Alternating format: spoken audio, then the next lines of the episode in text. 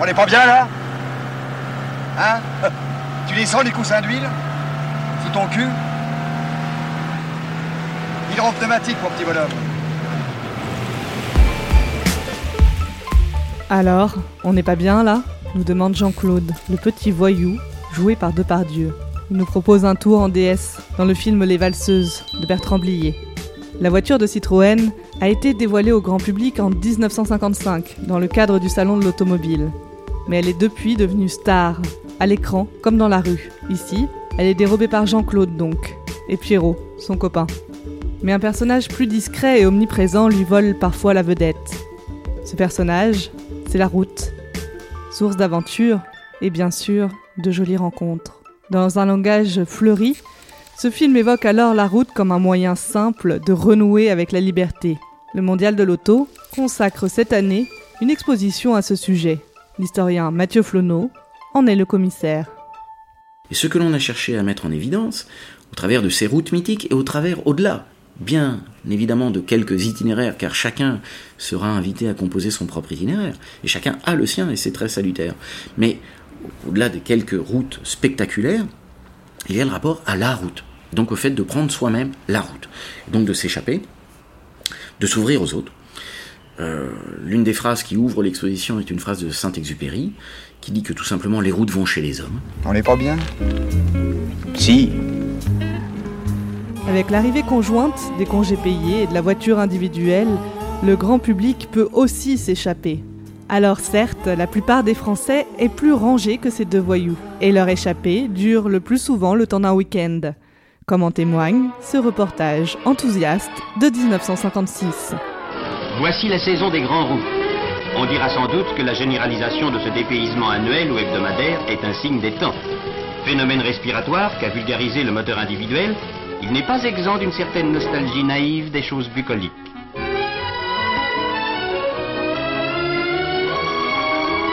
L'été venu, il n'est plus de chemin campagnard au détour duquel ne s'installe un campement. Chaque semaine, des groupes s'évadent des villes, des clubs secrets pour respirer l'air pur et vivre des heures de détente qui sont la cure de désintoxication d'une semaine de grande ville. En France, s'il existe bel et bien une route mythique, c'est la Nationale 7, Charles Trenet nous chante d'ailleurs qu'elle nous mène vers le ciel d'été qui chasse les aigreurs et l'acidité. De toutes les routes de France, d'Europe, celle que je préfère, c'est celle qui conduit en auto ou en autostop vers les rivages du Midi. National 7. Il faut l'apprendre qu'on aille à Rome à 7. Que l'on soit 2, 3, 4, 5, 6 ou 7. C'est une route qui fera 7. La route des vacances, oui, en France, c'est la nationale 16, c'est la chanson de Charles Trenet, c'est la route du bonheur, c'est la route du Sud. L'évidence euh, du raisonnement sur toutes ces mythologies routières me ramène plutôt aux États-Unis d'Amérique, où là la route des vacances est importante, mais enfin c'est aussi toute la mythologie kerouacienne de Jack Kerouac de La Route, euh, roman qui résume finalement toute cette ouverture au monde que je décrivais à l'instant.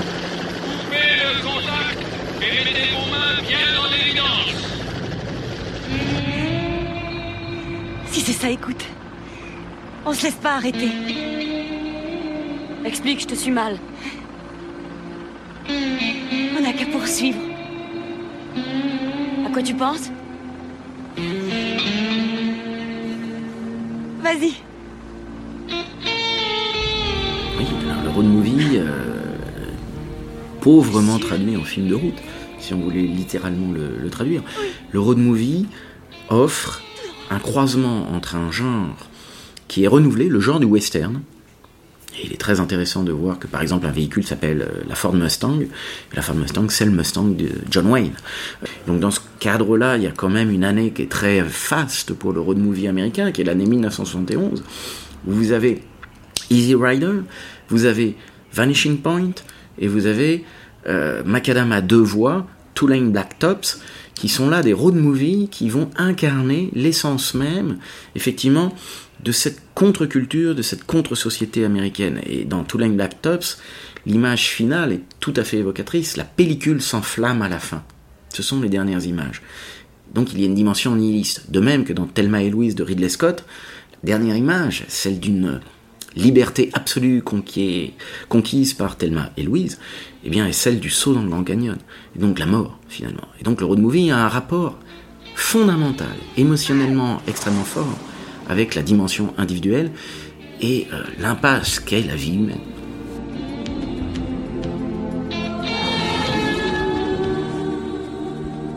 Les histoires de route finissent mal en général, mais les road movies américains traduisent bien plus que la fatalité. Mon monde est à feu et à sang. Ils incarnent une quête de liberté tellement transgressive qu'elle en devient criminelle. C'est cette course en avant, une pure impulsion sauvage, qui donne à cette épopée automobiliste un goût d'absolu. Ils sont de retour.